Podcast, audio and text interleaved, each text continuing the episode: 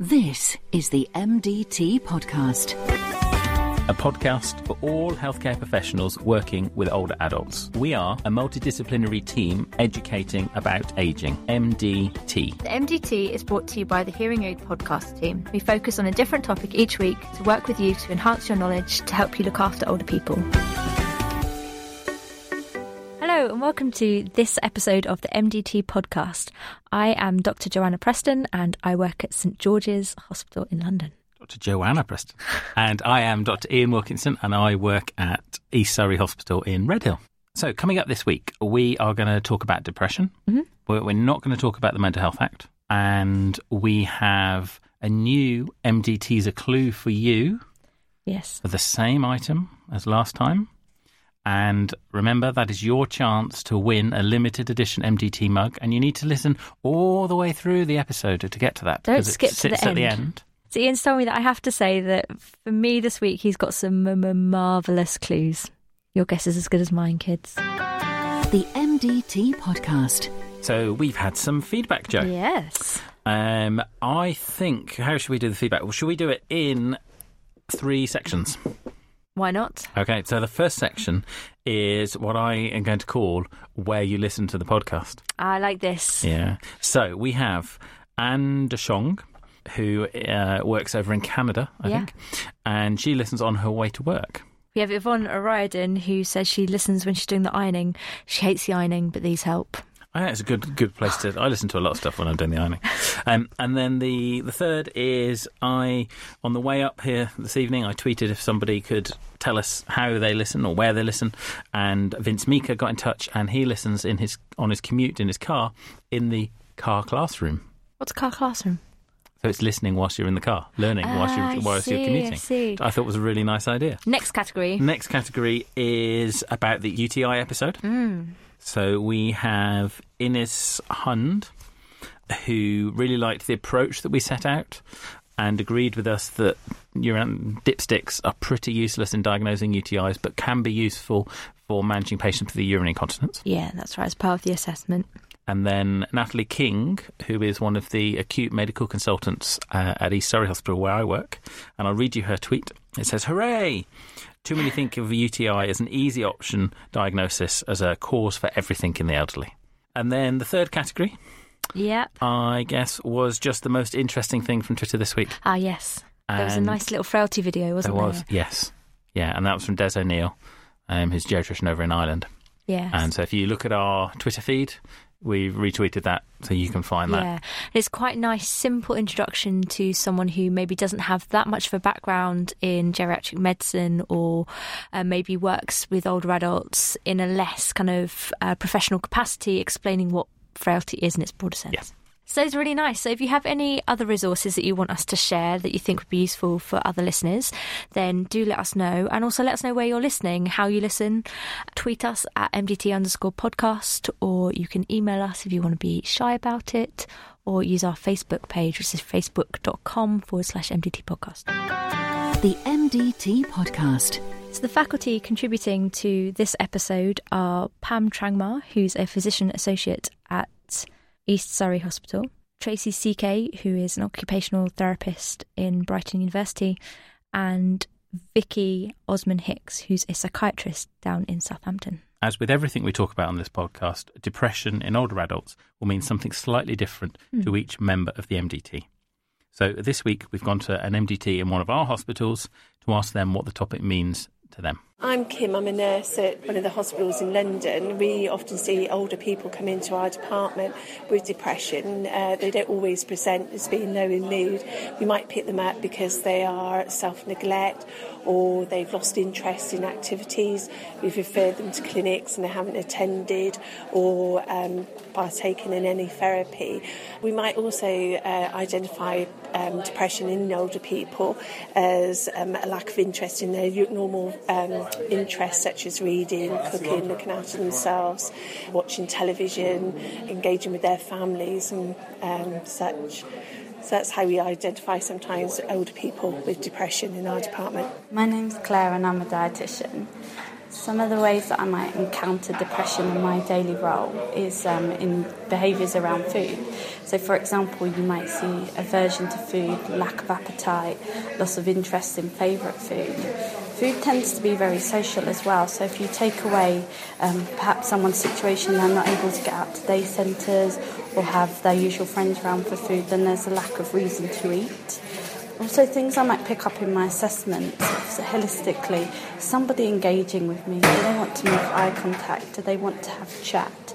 It's also physically what you might see, so for example, has somebody been losing weight, is jewellery hanging off, have we got loose clothes? So the, the key to sort of focusing on your assessment is that yes, my agenda as a dietitian might be food, but it's actually in questioning around other things that can get us the key information. Um, about why somebody's not eating or what else that's going on in their life that is significant to their, to their needs and what's on their agenda. So, as with each episode, we start with the definition. So, what is depression? One of the definitions that I think we're going to go with today mm-hmm. is that depression is a disorder marked by great sadness, apprehension, feelings of worthlessness and guilt, mm-hmm. withdrawal from others, loss of sleep, appetite and sexual desire, as well as loss of interest and pleasure in the usual activities and either lethargy or agitation. It's quite a comprehensive yeah. thing, isn't it? And it's quite clear that there's quite a constellation of symptoms, and that's something we're going to talk through. There's another definition that we're going to add in there as well from Lichtenberg in nineteen ninety-eight, which kind of uh, focuses things on some of the things we see in older adults a little bit more. So it says, it may be the result of illness and or physical changes associated with old age, or it may also be the result of experiencing difficulty in adapting to new or changed circumstances, stress, changes in social relationships, loss and social adjustment, particularly in old age. I think that really sings true, doesn't it? About, yeah. you know, it is, is this thing that is present in younger adults mm. um, and is also present in older adults, but the causes in older people may be subtly mm. different that, from, in, from in younger people. That's something people. that we're going to explore a little yeah. bit later, but the triggers may be different.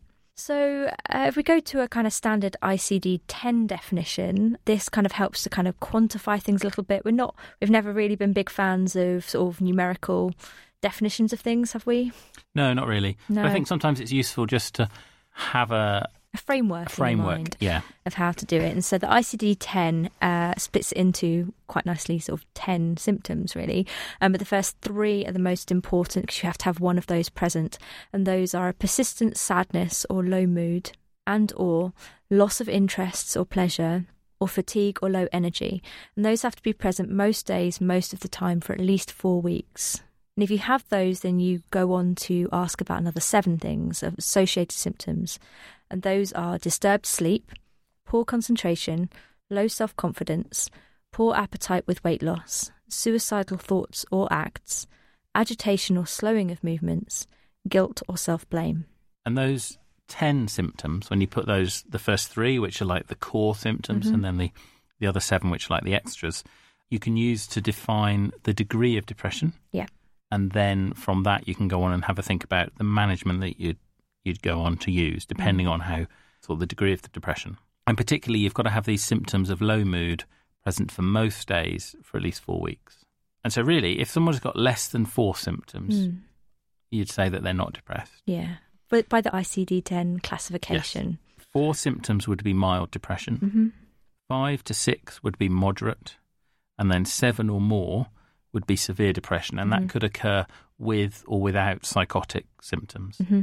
And psychotic symptoms are when someone loses touch with sort of the normal course of reality. Mm. So, pleasingly, NICE agree with us that uh, a comprehensive assessment of depression should be made, and it shouldn't simply rely on a symptom count, but should take into account the degree of functional impairment or disability that people have from this. Yeah.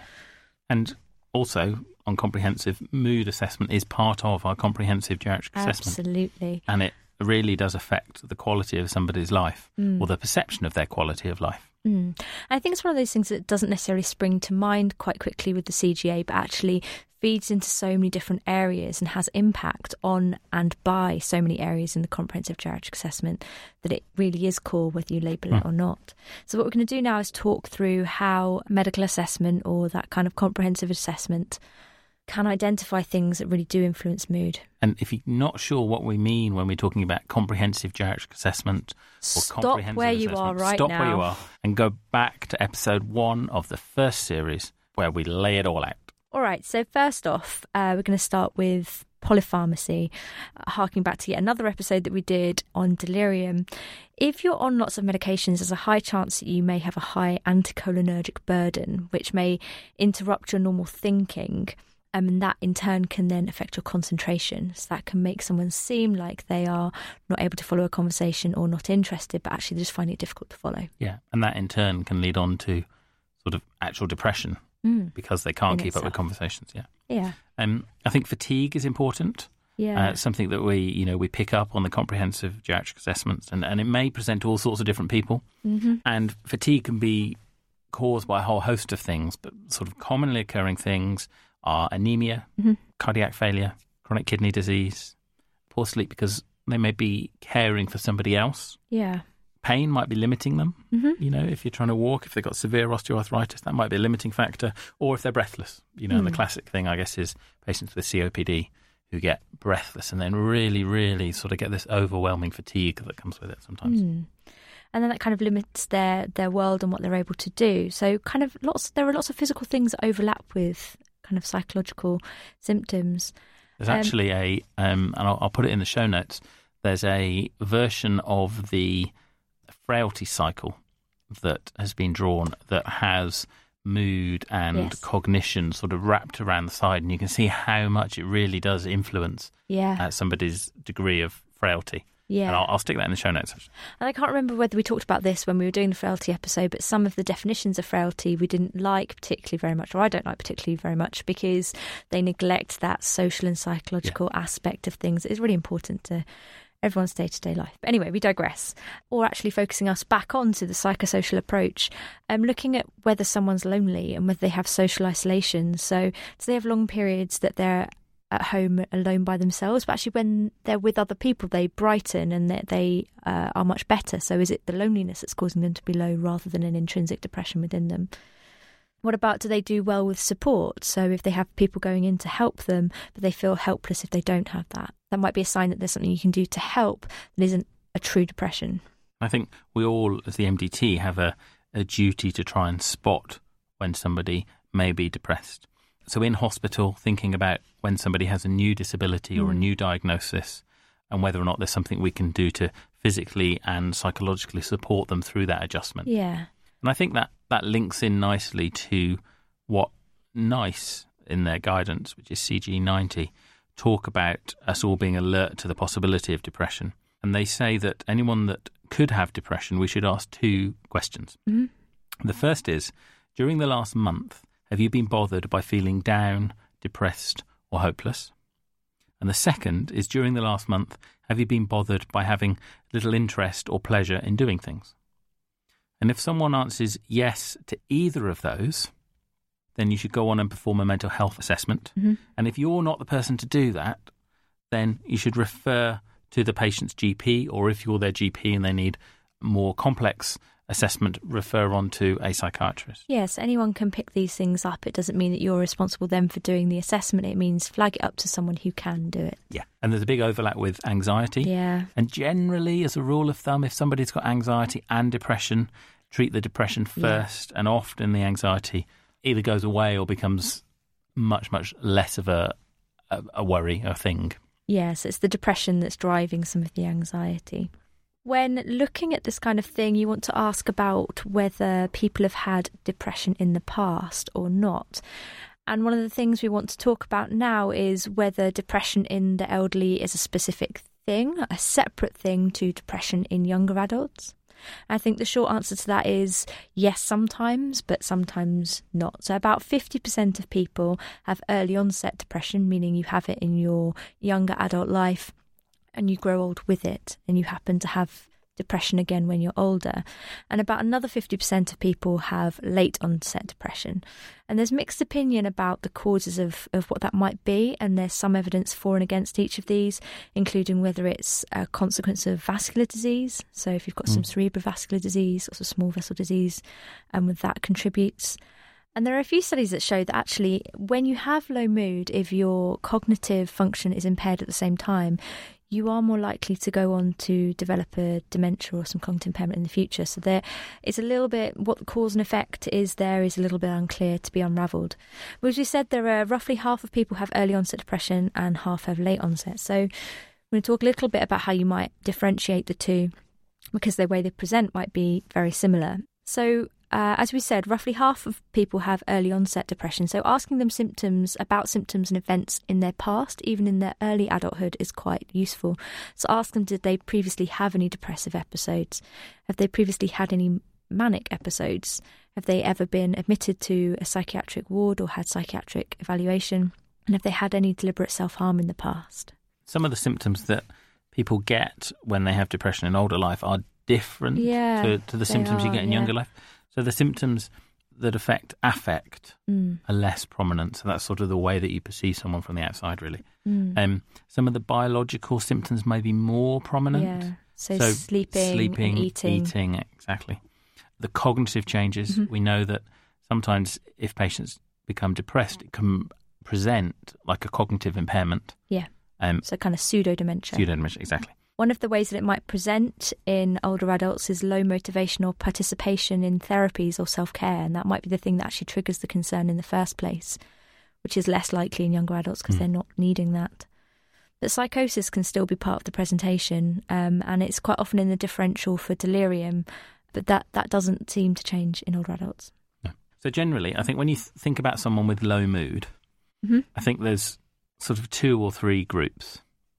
One is what you could sort of say appropriately cheesed off. That's fair enough. It's fair enough. So if you've had a stroke or a recent heart attack, patients may well present with a reactive depression that is really very understandable. Yeah. Something horrendous has happened. Mm. Um, secondly, there are patients who have sort of their personality. Is... He's trying to find a nice way to say that. Yeah. They've always been a bit grumpy. Yeah, always They're been now a bit more grumpy. grumpy. Yes, yes. And it's difficult to tease those out, isn't it? And in the first group, you kind of have to give them time and see. And you, as everything comes back down to history, so in the, the appropriately cheesed off person, were they quite happy before? Something understandable's happened. Just give them some time. Whereas if someone's always been a bit grumpy, that might little, be a little bit harder. Maybe someone to keep a watchful yeah. eye on. And I think you have to really think about what, and I'm sure we'll, we'll touch on this later, but where somebody is on that line mm. as to what treatment you're going to give. There's some good studies out there looking at sort of meta-analyses of some of the antidepressant use. And, you know, if you blanketly treat everyone that has depressive symptoms with antidepressants, you don't help. No. You have to target them to people that will help, and you have yeah. to support them with the cognitive behavioural therapy yeah. and some of the talking therapies at the same time. Yeah. So just being a bit grumpy is, is not quite there. No. There are a couple of other really tricky areas as well um, that we're just going to touch on briefly now. One is hypoactive delirium versus depression. So being quite sleepy, being quite withdrawn, not really interacting. Um, and that's something that really you're looking for. Do they have a cause for hypoactive delirium? If so, you just need to give it time and see. If there's any doubt about that, you kind of just watch and wait. So flag it up if you're in hospital and, and they're being discharged, flag it up to community care providers, G Ps, anyone that might be looking after them, just to kind of see. And if it's hyperactive delirium, it will get better. Uh, the second is patients where they've got a low mood and no previous history, so it's yeah. just brand new. It can be quite difficult to diagnose sometimes. Mm. Um, it could be the current situation, could be, as we said, a reactive depression related mm-hmm. to something that's just happened. And again, refer on to the G P, community psychiatric services, to monitor and have a sort of a, a think over a longer period of time. Thirdly, you've got natural grief at loss of function, which is uh, something that we see quite commonly, and it's really difficult to, mm. to to know what to do with sometimes. There's sometimes people say, well, I can't do the things I used to do, and I'm ninety-five and I'm going to die soon, and... And that's that. And they are appropriately sad at that and can feel very, very low. And that's kind of understandable, um, but can be quite severe as well. Mm. So that's a really a, a difficult situation I've found quite a few times, really. And I think the other difficult situation is when people have low mood in the context of dementia. Yeah, absolutely. Because we, you know, apathy is distinctly a feature of dementia. Mm. I personally find it happens more in patients with vascular disease. Mm-hmm. I don't know if that's true. It's just something I seem to see. It's really difficult, you know, yeah. uh, whether or not someone's got an overlying depression, either as because they've got insight into their dementia or not. You know, yeah, so teasing um, that apart can be really difficult, really difficult, can't it? And, and again, again, sometimes that's watching and seeing. Yeah, and knowing the past history, knowing yeah. your patient, yeah, talking to the relatives sometimes helps. And the other difficulty with low mood in the context of dementia is that it can be very difficult to treat depression if someone has dementia as well. And they may not respond to treatments in the same way. And there was a study which was, you know, they, they named the studies well. So this one was called H T A SAD with two Ds. And that looked at placebo and two of the commonly prescribed antidepressants. Um, and this is in the context of people with dementia. They found no difference in any of the groups, so placebo or either of the antidepressants at thirteen or thirty-nine weeks. And those antidepressants were sertraline mm-hmm. and mirtazapine, yeah, which um, are probably the two commonest, maybe with citalopram that we use. Yeah, and that was in a group of patients with Alzheimer's dementia. And that was in The Lancet from two thousand eleven. It was. And as with all the references, it'll be in the show notes. Yeah. When you're seeing patients in hospital, mm-hmm. there are a couple of assessment tools that are useful to, to try and sort of quantify and, and objectify something mm-hmm. sometimes. Um, there's the Geriatric Depression Scale, mm-hmm. which is either a fifteen or a thirty-point scale that you go through with the patients and they answer yes or no to each statement. Mm-hmm. And that's sometimes useful to tease out some of the symptoms. And the other one is the H A D S, which is the Hospital Anxiety and Depression Score, which gives you two scores, really, one for anxiety symptoms and one for depressive symptoms. Surprisingly.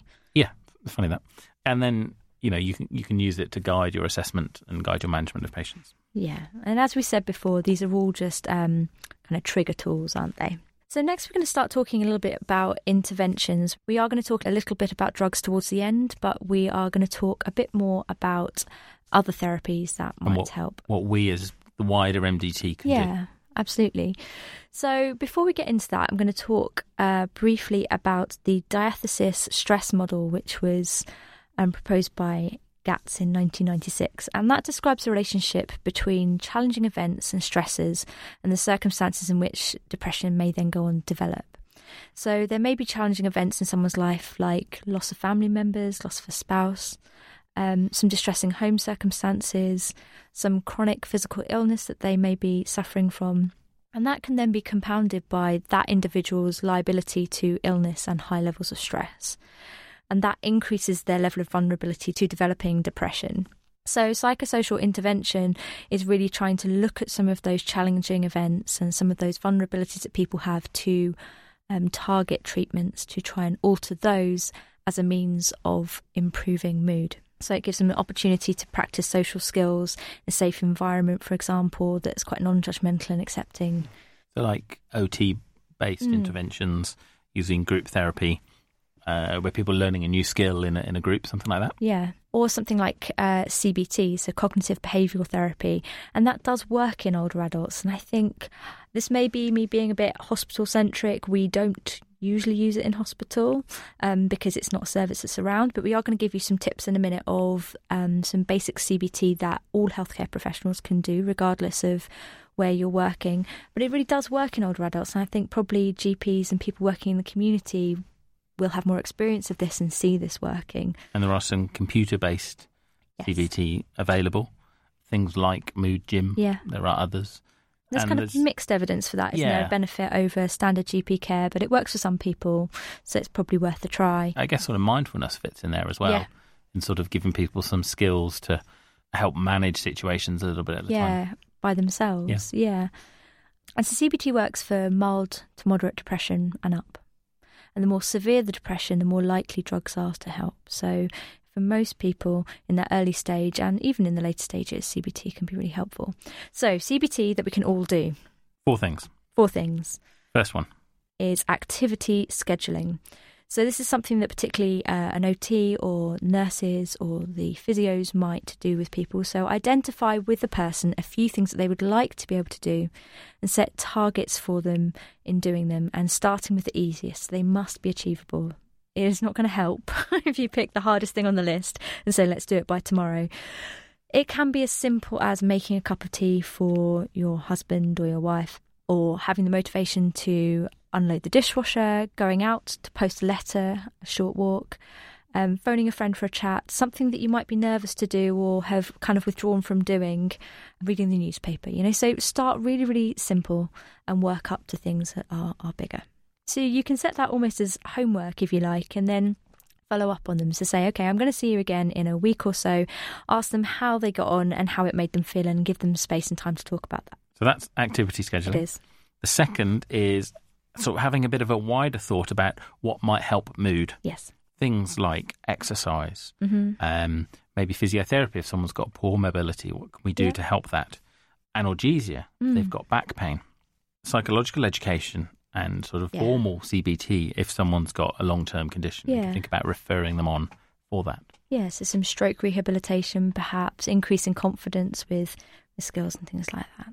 Um, thirdly is getting families and other social support networks that that person might have and get them to be really supportive and encouraging of what they're trying to do, even if it seems quite small at the time, so that they can avoid undermining the approach by doing something for them or saying, well, that's just like, that's just such a small thing, you know, so that they're not taking that away from them, because that might increase the feelings of helplessness or encourage that kind of sick role or illness behaviour that, that then reinforces their low mood and makes it worse again. So helping them to support them break the cycle is really important as well. So we've got activity scheduling, mm-hmm. we've got wider things that might help, we've got family support, yeah. and then the final one is some literature, so recommending a book. Mm-hmm. Um, it's there are books available on prescription yeah. at most libraries. Yeah. Some examples are things like Mind Over Mood yeah. or Overcoming Depression. And there's a fact sheet and a list of the books from the Royal College of Psychiatrists that we will put in the show notes. Yeah. So head there and click yeah. on the link. And the fact sheet is really good because it's aimed at both patients and relatives. So we are going to talk about drug therapies briefly now, and as we said, generally the more severe the depression, the more effective medications are, and that's from a meta-analysis in the Lancet in two thousand nine. Yeah. So much so that medications are not really recommended for mild no. depression or short-lived symptoms, so yeah. if someone is adjusting to a new diagnosis, it yeah. might be worth... They appropriately sort of, cheesed it, off. Yeah, mm. might be worth sort of trying to help them through that, depending on the symptoms that they're getting. Yeah. And there was a systematic review um, of refractory um, depression. So that was defined as failure to respond to at least one course of uh, treatment for medication during their current illness episode. And this was in older adults, meaning in this this terms of definition over fifty-five. And that found that there were no randomised control trials, and unfortunately did look at lots of different types of medication. The only drug that was studied more than once was lithium. However, it did show that about half of the people that had refractory depression did respond to a further medication. Mm. So it is worth, if something doesn't work, trying another medication, because half the people will then go on to respond to it. So that's really important. That's, I mean, that's interesting, isn't it, about the, the refractory and thus that it doesn't always go away. Mm. But also, I mean, that study, you know, lithium, we don't, it's not something we use first, second line, mm. really, for treating depression, is it? So I wonder if there's a, a new study in there somewhere for somebody. I think there's a new meta-analysis coming out, actually. Is there? Yeah. Ah, check you out. Vicky, the psychiatrist who helped us with this, has, has done one. Ah. And that's that's coming out soon. So. Ah, cool. And the final thing is there are a small, and this is a small subgroup mm. of patients that you've kind of worked up through your, your cognitive behavioural therapy. They've tried medications and they've not worked. And there are a small group of people that electroconvulsive therapy mm, E C T um, is used for. Mm, and the commonest scenario that we tend to see this in is people who aren't eating and drinking. Yeah. So it's really about the risks, because if you are going to have this treatment, you have to have it under short anaesthetic. And it's really, it's a course of treatments. You usually have it twice a week for between uh, six and twenty sessions. It's a very effective treatment for depression, but we only use it in the refractory cases where there's a risk to their life. So a person not eating and drinking is, the, as we say, the commonest situation when we see that, and it's because there isn't enough time for an antidepressant to take effect. And there are usually f- pretty rigid protocols in the psychiatric hospitals and the psychiatric community trusts about who can get I C T and when, and often they need an assessment by two psychiatrists to do that. So check out your local policies if that's something that, that you think someone of your patients might need. Or just ask your, you know, ask your, your old local age psychiatry old, old age team. Psychiatry. If yeah. this is a situation that you're encountering, I think asking that question can raise it yeah. raise it for them to, to look at. Just jumping back slightly to um, antidepressants take about four to six weeks to start to work. So that's where we're looking at yeah. life-threatening quicker, within that. So yeah. yeah. And that's because it can bring about really quite quick improvements in both depression and mania. And it's always followed by long-term medication to prevent relapse. So you're giving it because you can't wait for the medication to start working, but you start giving it so that it can pick up once once they have improved. So we've talked through making a diagnosis of depression. Mm-hmm. We've talked through the I C D ten with the three symptoms and the seven yep. sort of other symptoms and the severity of the depression. We've talked through broadly some things that we can all do yeah, and things that we can do. Activity scheduling. Consider wider things that might help the mood. Mm-hmm. Getting family support involved. And we're recommending a book. Mm. The links for that are in the self-help show notes. And then we've then talked just briefly really about some of the common drug therapies and uh, a tiny little bit about E C T. Absolutely. So if you've got any comments about depression, mm-hmm. if you want to um, make a recommendation for something we've not talked about, mm-hmm. please let us know and contact us. Any resources for the website? Yes, you can now post them directly on the website. Mm-hmm. You just need to log in. And the website is w w w dot the hearing aid podcast dot org dot u k mm-hmm. and then follow through to the individual episodes now. Yes, we've changed the website around. Let us know what you yeah. think of that as well. Uh, you can also tweet us, and our Twitter handle is at M D T underscore podcast. And we're on Facebook, and it's facebook.com forward slash MDT podcast. The M D T podcast. And now it's the time of the week for our quiz, the M D Teaser. This is a catchily titled M D T item guessing game. It is. So we're going to read a series of increasingly more simple clues about an item that a member of our M D T might use. Who's going first this week? I can't remember. And I, I, I said at the beginning when we were series two that we were going to keep a track of the scores. No, on the uh, way here I was like, I, yeah, no, I so, can't remember. So I don't know. So okay. Shall I go first? Go on then. Okay. So let me psych myself up. These were right. m- m- marvellous clues. Oh, so each yeah, of these clues starts with the letter M. Okay. Okay. So the first clue, Joe, is it must be used with all patients. Is it must score? It's not, but that's a good guess, isn't it? Thanks. Might be used sequentially. A weight? It's not a weight. Is it related to weight? He's smirking. Third clue. Mortality may link to the result of the item. Mortality might relate to the answer that the item gives you.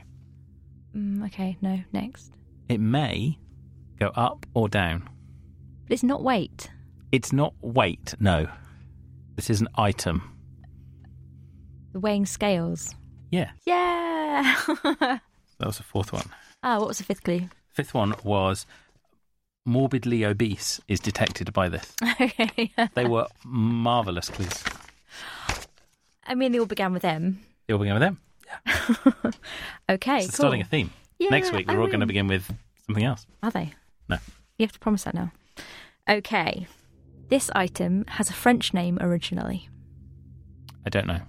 It has a high level of use in Japan. Paro seal. No.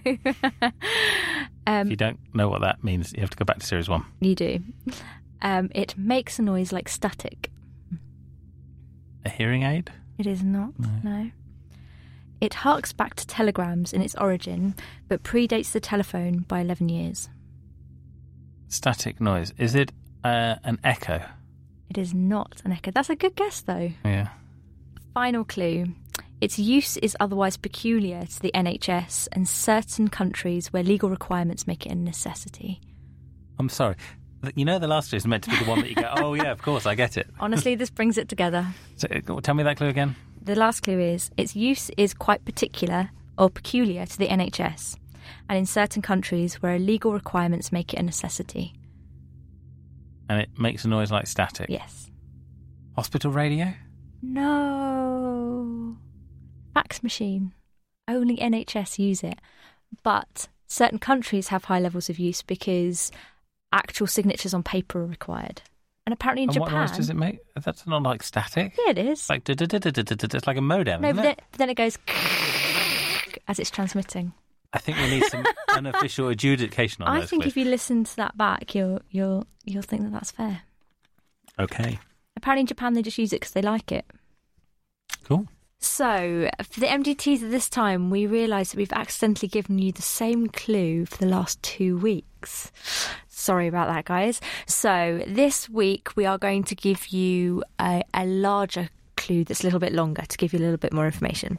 So this item is actually a bit more of a tool, and it uses lots of different bits of equipment, and one of those is a tray, and another can come in several different forms, including gel, and it may be multicoloured. What do you think it is? Yeah, so let us know uh, using the hashtag M D Teaser, or you can tweet us at M D T underscore podcast, or via Facebook, which is facebook.com forward slash M D T podcast, or if you want to be a bit quiet about it, go through the website and you can email us through the website. And the website is w w w dot the hearing aid podcasts dot org dot u k. So that's us for this time. Next time on the M D T podcast, we are going to be talking about foot health, which is a really interesting episode, something that's really relevant, um, but we don't often get much teaching on, so tune in then. And two weeks after that, we will be talking about nutrition. And the M D T will reconvene in two weeks. Dr Wilkinson has previously received funding from Astellas and U C B Pharmaceuticals for delivering educational activities.